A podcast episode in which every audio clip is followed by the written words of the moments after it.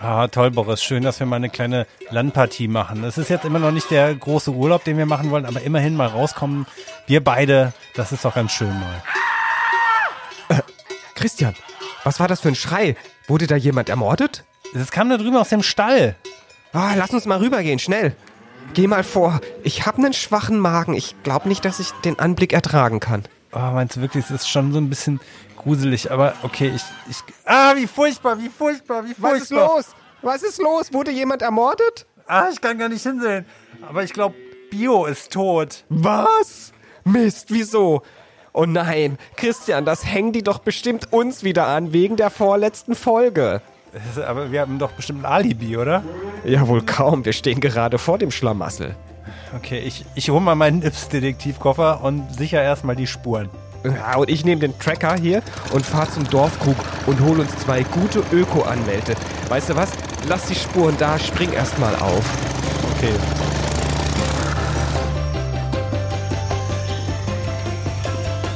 Konkrete Klimatipps und Wege aus dem Ökodschungel. Auch für Schlechtmenschen. King Kong Klima. Der Podcast aus dem Ökodschungel. Mit Boris Dembrowski und Christian Noll.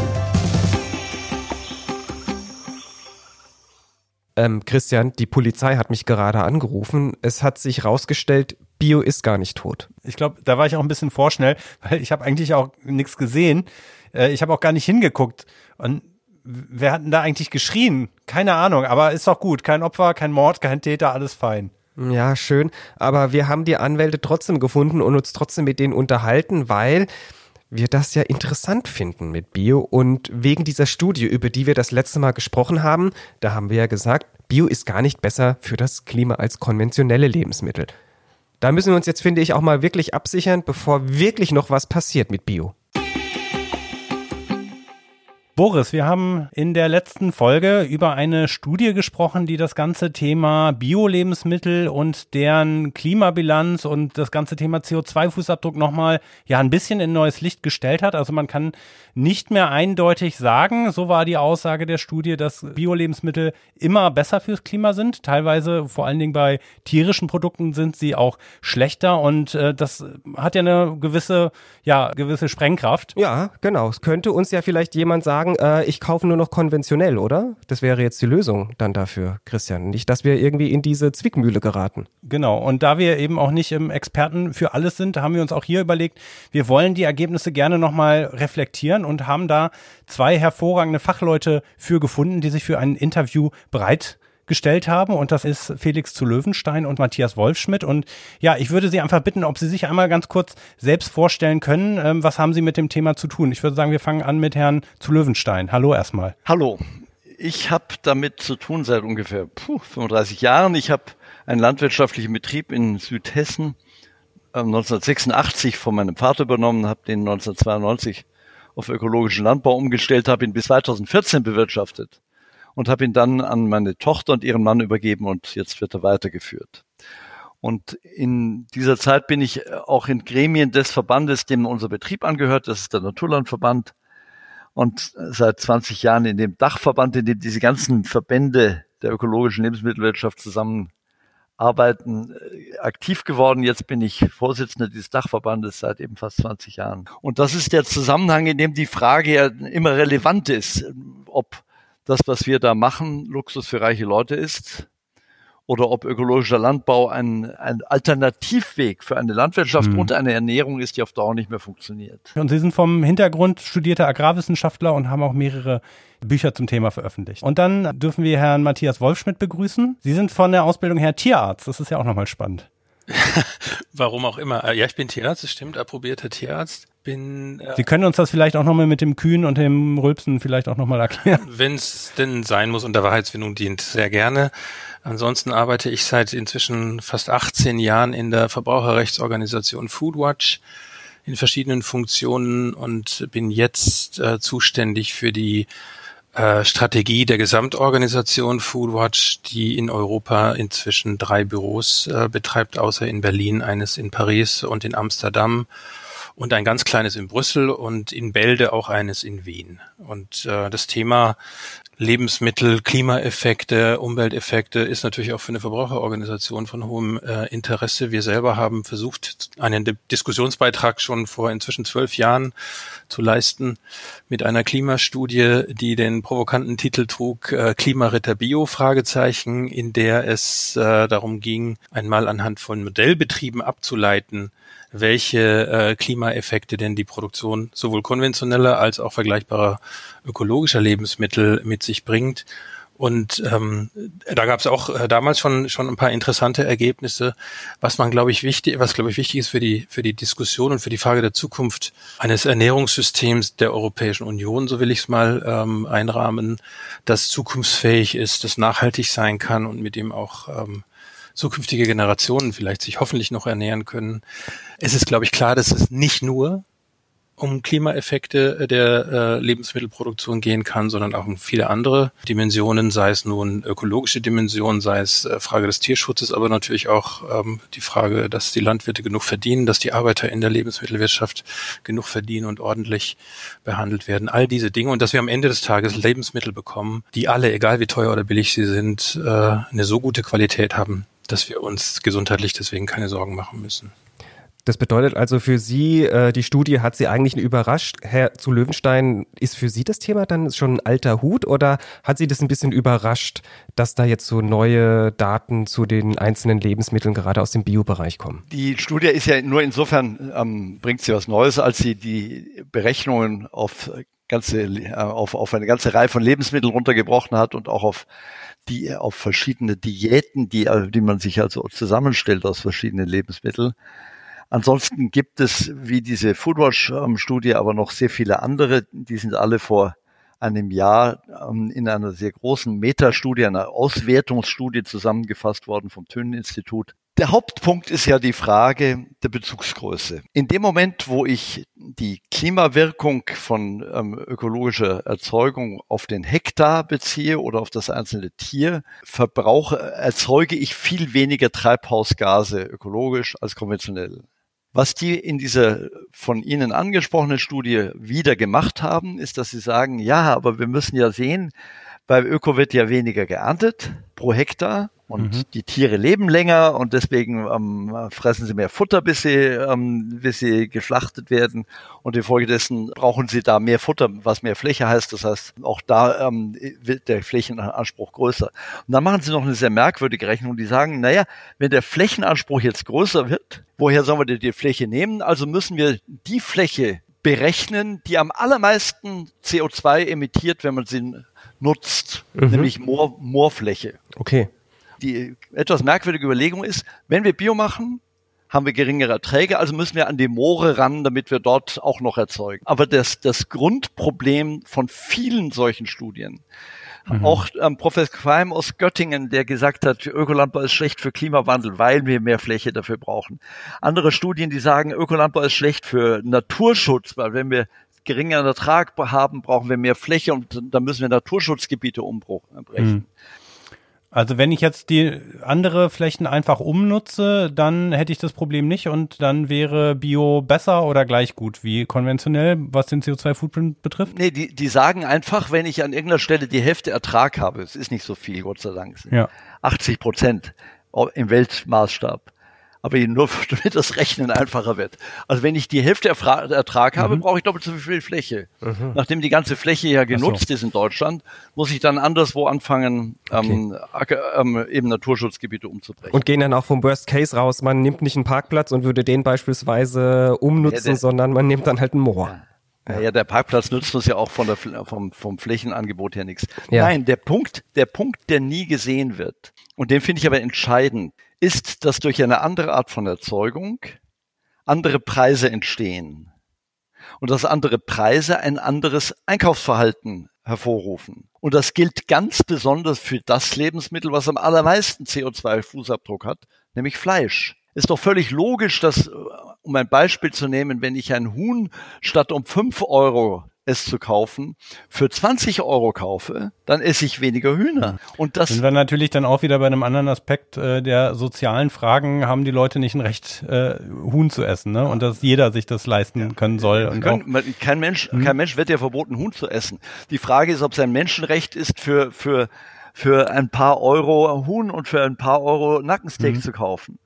Oder also nur noch für Reiche. Nein, gar nicht, sondern dreimal so viel Preis für Fleisch bei einem Drittel Fleisch, Fleischkonsum kostet ganz genauso viel.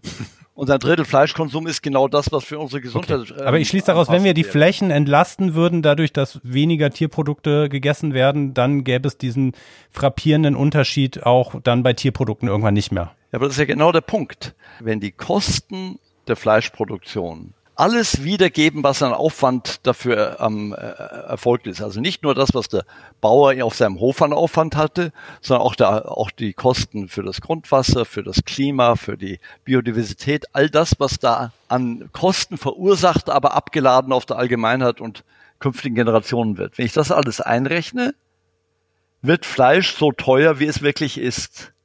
Und dann ändere ich den Fleischkonsum. Mhm. Herr Wolfschmidt, sehen Sie das als Verbraucher einer Verbraucherinnenorganisation ähm, genauso? Wenn es teurer wird, löst das das Problem? Ich würde vor allen Dingen versuchen, wenn, wenn Sie erlauben, ähm, da einzuhaken, wo Herr zu Löwenstein ähm, äh, die Moore ins Spiel gebracht hat. Die Moore sind in Deutschland ja schon längst trockengelegt worden, also ganz viele davon. Etwa anderthalb Millionen Hektar, 1,7 sind es, glaube ich, jetzt aus dem Kopf ähm, gesagt, sind trockengelegt. Und es ist, äh, da besteht, glaube ich, Einigkeit, das sagt auch der wissenschaftliche Beirat für Agrarpolitik und Ernährung beim Bundesernährungsministerium, die Wiedervernässung dieser Moorflächen, wie technisch aufwendig das auch immer sein äh, würde, da muss man nochmal gucken. Aber die Wiedervernässung würde ungefähr 30 Prozent der CO2-Emissionen, die die deutsche Landwirtschaft verursacht, auf einen Schlag ähm, äh, reduzieren, also fast ein Drittel. Das ist natürlich erstmal eine starke Ansage. Also es geht jetzt nicht darum, nur dass der Eindruck nicht entsteht, das war mir jetzt nicht so klar bei den, dem Einwurf von Herrn zu Löwenstein, nicht darum, dass wir weitere Moore trockenlegen, sondern die Frage stellt sich, und da ist natürlich auch eine Herausforderung für die ökologische Landwirtschaft, die auch auf Moorböden betrieben wird. Wäre das nicht eine Maßnahme, die wir, die wir ergreifen sollten, wenn es tatsächlich darum gehen soll, den CO2-Abdruck unserer Landwirtschaft signifikant zu reduzieren? Da sind die Moore sozusagen Nummer eins äh, der Stellschraube, an der man drehen kann. Jenseits, wie gesagt, der technischen Fragen, wie man Wiedervernässung der Moore äh, hinbekommt, das ist nicht so ganz trivial, soweit ich das verstanden habe. Mhm.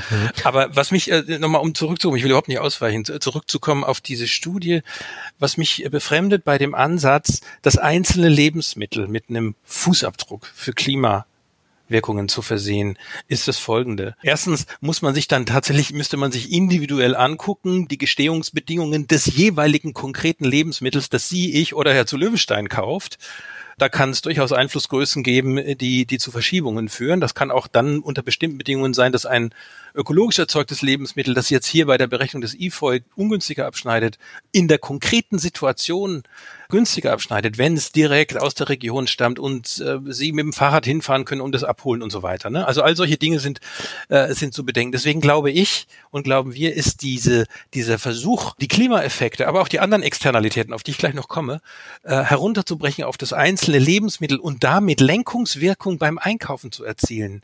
Unfug. Das funktioniert mhm. so nicht, weil wir, also wir haben, haben tatsächlich widersprüchliche Ziele wir haben sozusagen einerseits diese, diese Klimaziele, also weniger Treibhausgase oder möglichst wenige zu verursachen.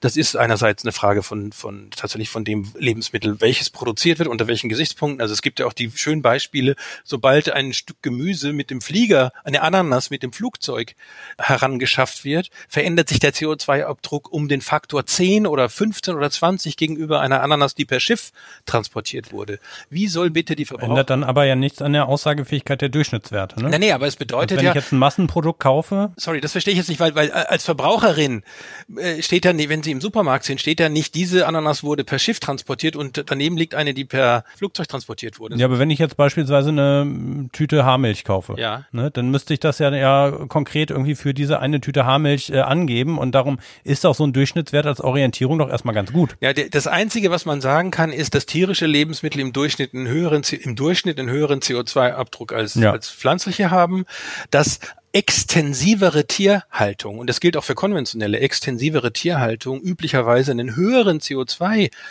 Fußabdruck hat als intensive Tierhaltung und dass aber diese Fußabdrücke, wenn man sie konkret berechnet, alle, wirklich alle, und das, äh, das ist ganz wichtig bei der Geschichte, bei der Berechnung, alle klimarelevanten äh, Faktoren be äh, berücksichtigen müssen. Stichwort Fleischproduktion. Nehmen wir mal Schweinefleisch. Da ist enorm viel Soja drin. Die Soja kommt aus Argentinien oder aus den USA üblicherweise.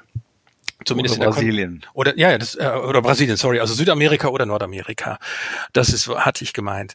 Und üblicherweise in den Klimabilanzen der Europäischen Union kommt das gar nicht vor, weil ja nämlich ein Territorialprinzip gilt bei der CO2-Berechnung. Also kann man sich die Intensivmast von, von einem Schweineschnitzel da auch ein bisschen schöner rechnen, indem man einfach bestimmte äh, Klimaeffekte gar nicht einführt. Also es kommt, das sagen die, Studi äh, die Studienautorinnen ja auch in der IFOI-Studie, sehr darauf an, wie man den Rahmen ansetzt. Wenn wir uns aber ehrlich machen, und dann höre ich auch wieder auf, wir kommen hoffentlich noch drauf, müssen wir uns eingestehen, wir haben Tierschutzziele, Dafür müssen wir irgendwelche Preise finden. Wir haben die, die, die Frage der Biodiversität. Dafür ist es ganz schwierig, Preise zu finden. Da hat die Ökolandwirtschaft normalerweise Vorteile. Wir haben die Frage der Bodenfruchtbarkeit. Ganz schwieriges Thema. Wir haben Grundwasserbelastungen, Trinkwasserbelastungen und die Art der Wirtschaftsweise belastet das Trinkwasser und unsere Trinkwasserrechnung. Und diese ganzen Dinge muss man übereinander bringen, um dann zu überlegen, wohin sollte denn Agrarpolitik die Landwirtschaft steuern, damit sie in Zukunft sinnvoll gemacht werden kann. Klima ist wichtig, aber ist nicht das Einzige. Hm. Und jetzt nochmal zurück zu meiner Frage. Würde sich das über einen höheren Preis steuern lassen? Aus Ihrer Sicht? Sie können über Preise natürlich steuern, äh, Konsum steuern und Sie können auch sagen, also Fleischpreise, äh, wie bei anderen Lebensmitteln auch, wenn alle Externalitäten eingepreist sind, inklusive Tierschutzfragen, wird sich der Fleischpreis nach oben verändern, das ist klar. Und dann wird es davon abhängen, in welcher Relation das, der Preis des Fleisches zu anderen äh, Lebensmitteln äh, stehen wird. Wenn nur der Fleischpreis erhöht werden würde, würde das sicherlich dazu führen, dass im Durchschnitt weniger Fleisch konsumiert werden würde. Und man könnte sich dann sagen, dann darüber freuen, dass dadurch CO2-Effekte erzielt werden werden. Aber die Frage ist, ob Politik und ob Gesellschaft eine solche singuläre Entscheidung treffen sollte oder ob man nicht sagen sollte, wir müssen das gesamte System angucken. Ein großes Experiment diesbezüglich läuft in Dänemark seit ähm, fast 13 Jahren. In Dänemark hat, ähm, in Kopenhagen hat die Stadtregierung beschlossen, äh, 2007, sie wollen bis zum Jahr 2015 ähm, 90 Prozent von all dem, was in den öffentlichen Kantinen ausgegeben wird, Schulen, Kindergärten, Altersheime, Obdachlosenasyle bis zu den Küchen des Rathauses Bio machen. Das haben die hingekriegt. 2015 waren sie bei 90 Prozent Bio für 66.000 Essen pro Tag. Die Randbedingungen, die sie damals gesetzt haben, war es darf aber nicht mehr kosten. Das ist ja interessant. Wie kann denn das gelingen, dass, dass etwas, was eindeutig von der Rohstoffseite her mehr kostet, am Ende die, das Budget nicht erhöht? Und die Antwort ist sehr simpel. Erstens, viel weniger Fleisch, das ist ähm, die erste Reaktion. Zweitens viel mehr Frische, weniger Convenience.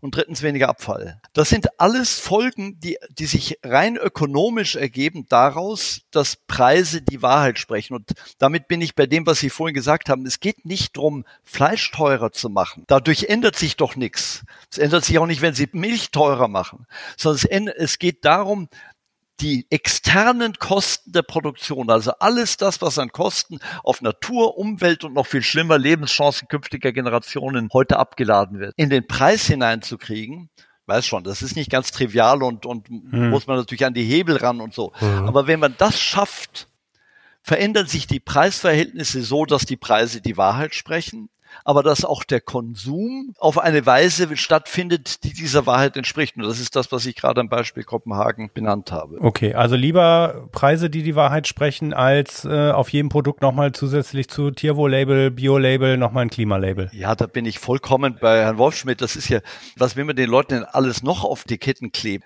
Diese ganze Label-Diskussion geht doch von etwas völlig Irrem aus. Die sagt, wir wollen, dass die Leute das Richtige machen. Deswegen tun wir überall, wo das Richtige gemacht wird, ein Label drauf. Und jetzt zahlen die Leute, die dieses Label haben wollen, zahlen mehr für das, was richtig gemacht worden ist, während die, die das kaufen, wo es falsch gemacht worden ist, billiger davon kommen. Auf die Weise kriegen wir doch nicht die Probleme aus der Welt, über die wir reden. Mit anderen Worten, Label können schon an der einen oder anderen Stelle helfen, über die Verbraucherentscheidung mal einen Pfad zu entwickeln. Aber am Ende des Tages die ganze Zeit zu glauben, man kann die Verantwortung, die die Politik hat um Dinge zu verändern. Einfach bei den Verbrauchern abladen und sagen, da kümmert ihr euch doch mal. Das ist ein wunderbares Rezept, damit alles beim Alten bleibt. Ich könnte Herrn zu Löwenstein nicht mehr zustimmen und es ist nicht vorher abgesprochen. Wir sind auch oft nicht der gleichen Meinung. Und ich äh, höre mit großer Freude jetzt, was Sie gerade gesagt haben, Herr zu Löwenstein, weil das, glaube ich, einer der zentralen Punkte ist, wenn ich das sagen darf, jetzt für, auch für dieses, für dieses Podcast. Diese, dieser Versuch von Politik, egal, quer durch die Parteien geht das, muss man sagen, ja. Verantwortung beim Einzelnen und bei dem oder der Einzelnen abzuladen und bei den Konsumentscheidungen ist auch für unsere Demokratie insgesamt, für unser Gemeinwesen äußerst gefährlich. Denn wir haben uns ja entschieden, ein System zu haben, demokratisch gewählt, mit einer Gewaltenteilung, bei dem es Leute gibt, die für die Legislative und welche, die für die Exekutive zuständig sind. Und die sollen bitte schön gerne mit unser aller Input, ja, und äh, mit Streit und Debatte herausfinden, welche Regeln es, welcher Regeln es bedarf, um bestmöglich Ziele zu erreichen, auf die wir uns einigen können, auf die wir uns geeinigt haben. Das ist ein, schmerzhafter und anstrengender Prozess. Am Ende kommt sicherlich nicht das raus, was ich mir wünsche, aber so ist die Welt.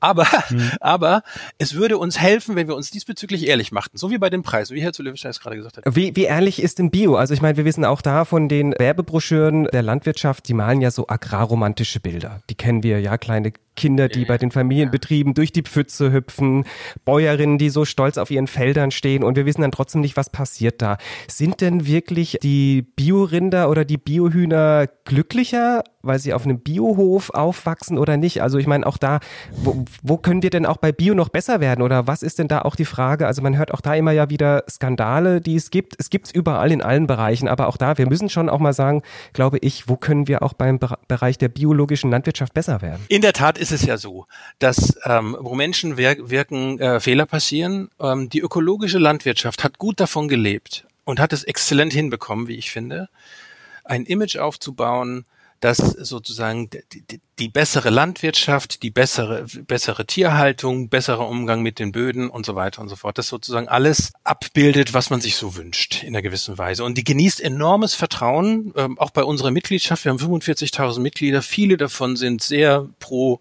Ökolebensmittel eingestellt. In der Tat ist es aber so, dass da natürlich an vielen Stellen Luft nach, nach oben ist und natürlich tut sich, und äh, das kann natürlich auch der Verbandsvertreter wahrscheinlich gleich gar nicht anders darstellen, aber natürlich tut sich die ökologische Lebensmittelwirtschaft wie alle anderen Wirtschaftszweige auch schwer, Defizite und Probleme einzugestehen. Stichwort Tiere. Ja, wir dachten alle vor 30 Jahren, wenn wir den Tieren mehr Platz geben und sie rauslassen, dann werden die insgesamt ein besseres Leben haben und werden auch gesund sein und so weiter. Wir wissen leider heute, dass das nicht notwendigerweise der Fall ist, dass das so sein kann und dann ist es toll.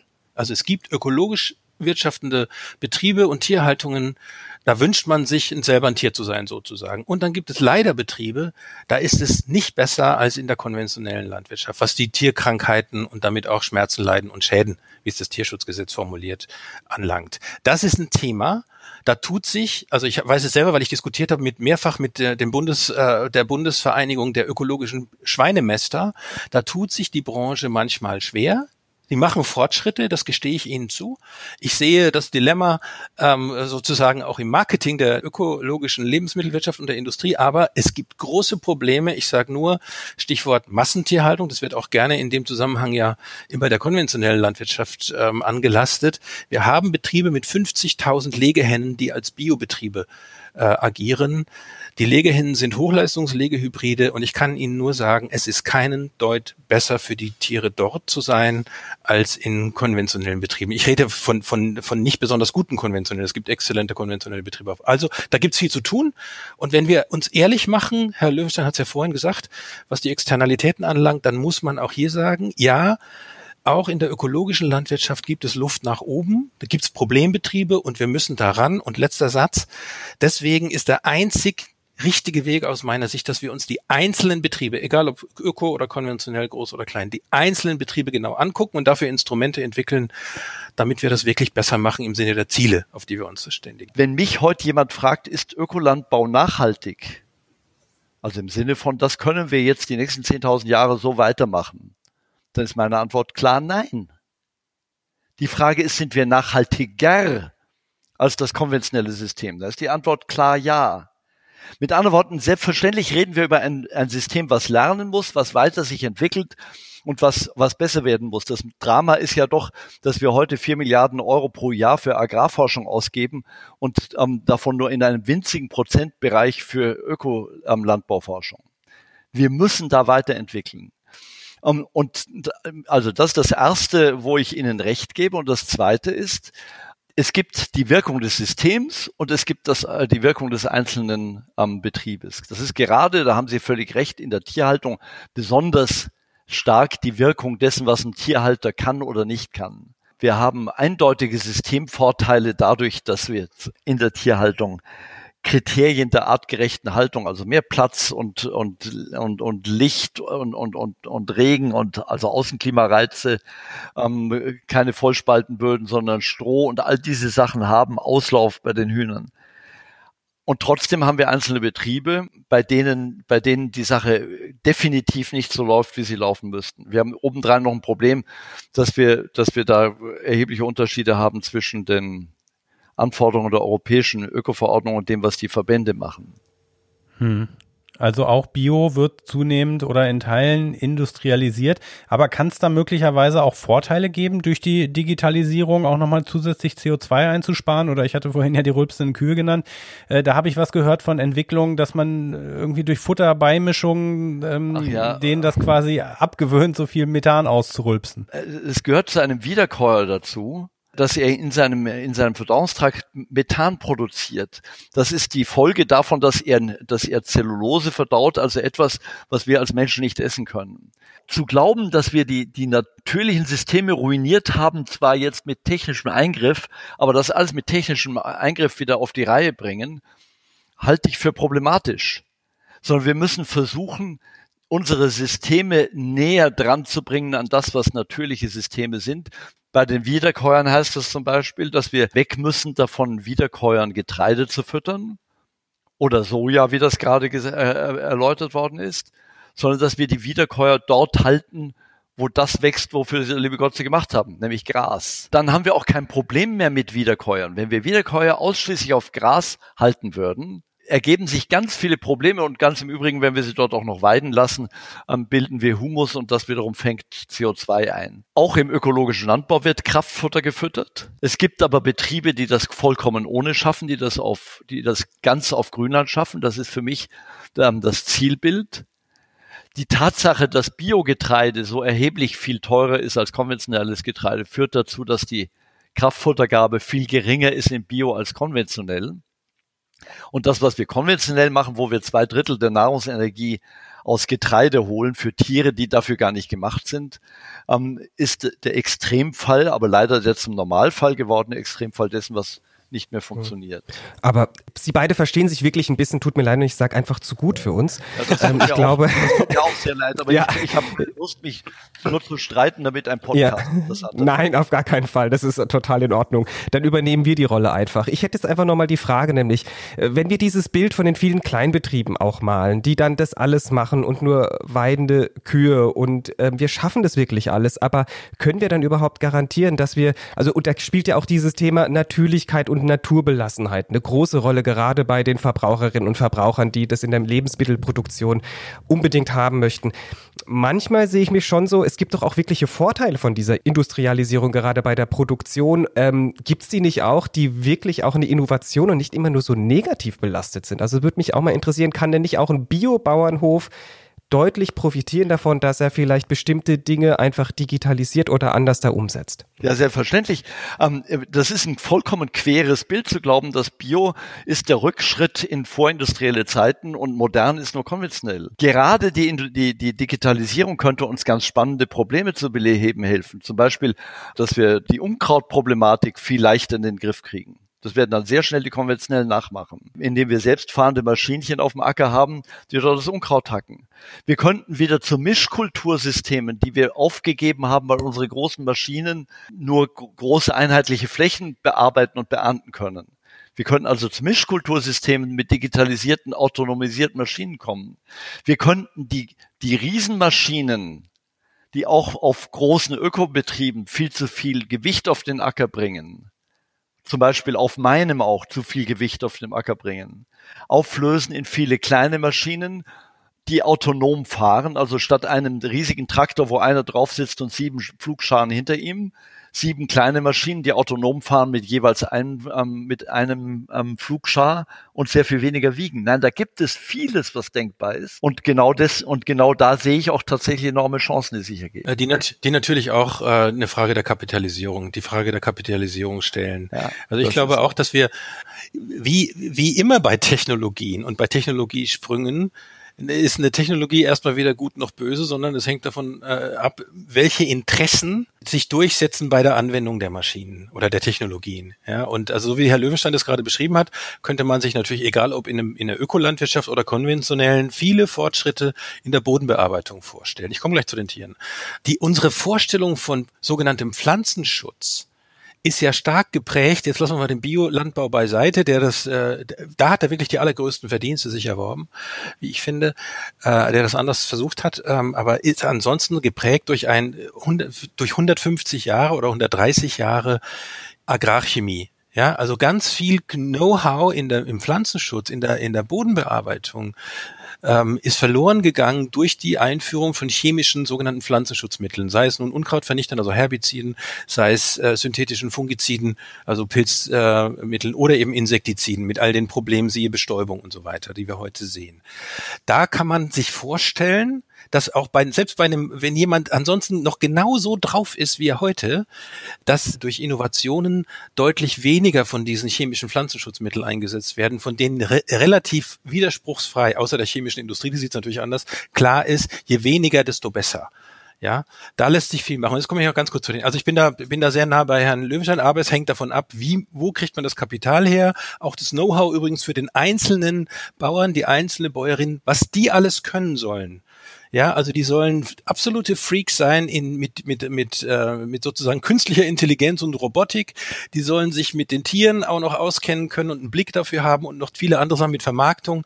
Ich glaube, wir überfordern die Menschen ein bisschen. Also ich habe äh, ehrlich gesagt die Vision, dass ähm, äh, wenn man an dieser kleinen Betrieb, an kleinen Betrieben festhält, dass es sich da, dass man, dass die sich auch irgendwie zusammenschließen müssen und äh, auf diese Weise verschiedene Talente zusammenspannen müssen. Das ist aber ein anderes Thema, das ist mhm. strukturpolitisches.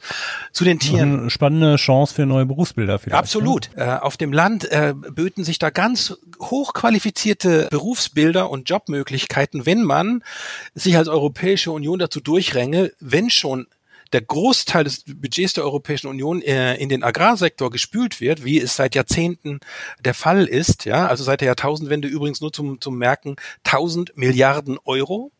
1000 Milliarden Euro sind in den Agrarsektor gegangen seit der Jahrtausendwende. Mit welchen Lenkungswirkungen? Ganz schlecht. Sieht arm aus. Und stellen Sie sich mal vor, wir würden statt die Flächen zu subventionieren, was ja heute der Fall ist. Also da wird derjenige bekommt am meisten vom Steuer, an Steuergeldern, der die meisten Flächen, die größten Besitzungen hat. Absurd. Mhm. Das gibt's nirgendwo sonst. Also stattdessen würden wir Arbeitskräfte subventionieren. Und wenn jemand Arbeitsplätze schafft, also der jetzt die Nachfolger von Herrn zu Löwenstein auf dem Betrieb, der glaube ich nicht ganz klein ist, ich weiß nicht, ob er jetzt mir zustimmt, aber die, wenn die dann einfach Arbeitskräfte einstellen, damit die diesen ganzen Robotikkram auch bedienen können und so weiter, das, wenn wir das allgemein subventionierten, hätten auch kleinere Betriebe Chancen, da etwas zu machen und wir würden Arbeitsplätze auf dem Land schaffen. Das nur nebenbei, das wird aber nicht kommen, weil die Interessenlage, zumindest auf Sicht, die Interessenlage eine ganz andere ist, da müssen wir hart kämpfen. Bei den Tieren ist es so, das ist schon heute so, dass die jungen Landwirtinnen und Landwirte, die Tierhalterinnen und Tierhalter ganz stark auf Computer also Stichwort Digitalisierung zugreifen bei der Rationsberechnung, also bei dem, was sie füttern, bei Stallklima und so weiter und so fort. Auch bei der, bei der Erhebung von Parametern beim Melken zum Beispiel ähm, werden in den modernen äh, Melkanlagen, Melkrobotern jede Menge physiologischer Parameter der Kuh mitgemessen das ist alles, sind alles wichtige Hilfsmittel, richtig eingesetzt und verstanden. Aber wenn es dazu führt, dass man noch weniger sein Sensorium als Tierhalterin oder Tierhalter dafür schärft und entwickelt und bildet, auf das einzelne Tier zu gucken, ist es ein also sozusagen äh, wird dadurch nicht notwendigerweise die Tierhaltung besser im Sinne von besserem Tierschutz, besserer Tiergesundheit. Also auch da die Hilfsmittel müssen richtig eingesetzt werden und dürfen nicht sozusagen zum, zum Selbstzweck werden. Und über allem schweben zwei Sachen, wie gesagt, die Finanzierung und zweitens, wie viel Kapazitäten hat das menschliche Gehirn eines ansonsten sicherlich hochbegabten Landwirts der Zukunft? Das ist die entscheidende Frage aus meiner Sicht. Ja, ja. Also es gibt, ein, es gibt einen alten Spruch, der heißt, das Auge des Herrn macht das Vieh fett. Ja. Ähm, Herr zu Löwenstein, Sie hatten fast schon ein, ein schönes äh, Schlusswort, aber in diesem Sinne würde ich dann jetzt wirklich auch fast eine Schlussrunde machen. Also was können wir denn dann eigentlich unseren Verbraucherinnen und Verbrauchern noch so ein bisschen mit ans an die Hand geben. Ich habe jetzt mitgenommen, davon war ich aber schon vorher überzeugt, obwohl wir ja ein Klimapodcast sind, dass eigentlich Label, die nur die Klimabilanz auf einem Lebensmittel ausdrücken, totaler Quatsch sind, weil es einfach für den Verbraucher an sich viel zu wenig Informationen liefert und auch nur einen viel zu eingegrenzten Aspekt abbildet. Was könnten Sie uns noch mitgeben? Mein Hauptpunkt ist ähm, die Frage, wie ich mich ernähre. Wenn ich mich sehr fleischlastig ernähre, egal ob öko oder konventionell, dann, dann ähm, ernähre ich mich zu CO2-intensiv. Wir zu Hause ernähren uns seit vielen Jahren ausschließlich öko. Das führt völlig automatisch dazu, dass wir sehr viel weniger Fleisch essen. Das ist der erste Punkt. Der zweite Punkt, ähm, wenn wir bei allem immer nur warten, bis es perfekt ist, anstatt das Bessere zu tun im Vergleich zum Schlechteren, dann verändern wir nichts. Und obwohl der ökologische Landbau mit Sicherheit noch kein perfektes System ist, ist er eindeutig der Pfad zum besseren System im Vergleich zu dem, was heute die konventionelle, das heißt zum Normalfall gewordene Landwirtschaft ist. Und deswegen habe ich als Verbraucher die Möglichkeit, durch den Konsum von Ökoprodukten das Bessere statt des Schlechteren zu machen. Herr zu Löwenstein, Herr Wolfschmidt, dann ganz herzlichen Dank für dieses spannende Interview. Ja, danke. Hat mir großen Spaß gemacht. Tschüss. Vielen Dank auch von meiner Seite. Tschüss. Tschüss. Christian, guck mal an, so schnell geht eine Landpartie vorbei und wir sind schon wieder auf dem Weg nach Hause demnächst. Ja, und ich fand das auch ganz spannend, wie da der Wolf und der Löwe um die Wette argumentiert haben. Mhm. Wir hätten uns natürlich noch ein bisschen mehr Kontroverse gewünscht, aber auf der anderen Seite sollte ja wirklich klar rauskommen, dass Bio immer noch die erste Wahl ist, auch wenn dort einfach noch nicht alles perfekt ist. Wir sind da wieder komplett voraussetzungsfrei an die Sache herangegangen. Aber es ist ja nochmal gut, da nochmal eine dritte und eine vierte Meinung zuzuhören, um das auch nochmal in den ganzen großen, breiten Kontext einzuordnen.